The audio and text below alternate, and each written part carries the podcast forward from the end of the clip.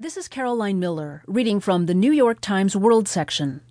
Macedonia sends migrants who fled Tent City back to Greece by Aleksandar Dimishkovski. A day after they went around a border fence and crossed a river to Macedonia in a desperate effort to escape a tent city where they had been trapped for weeks, about 1,500 migrants were sent back to Greece on Tuesday.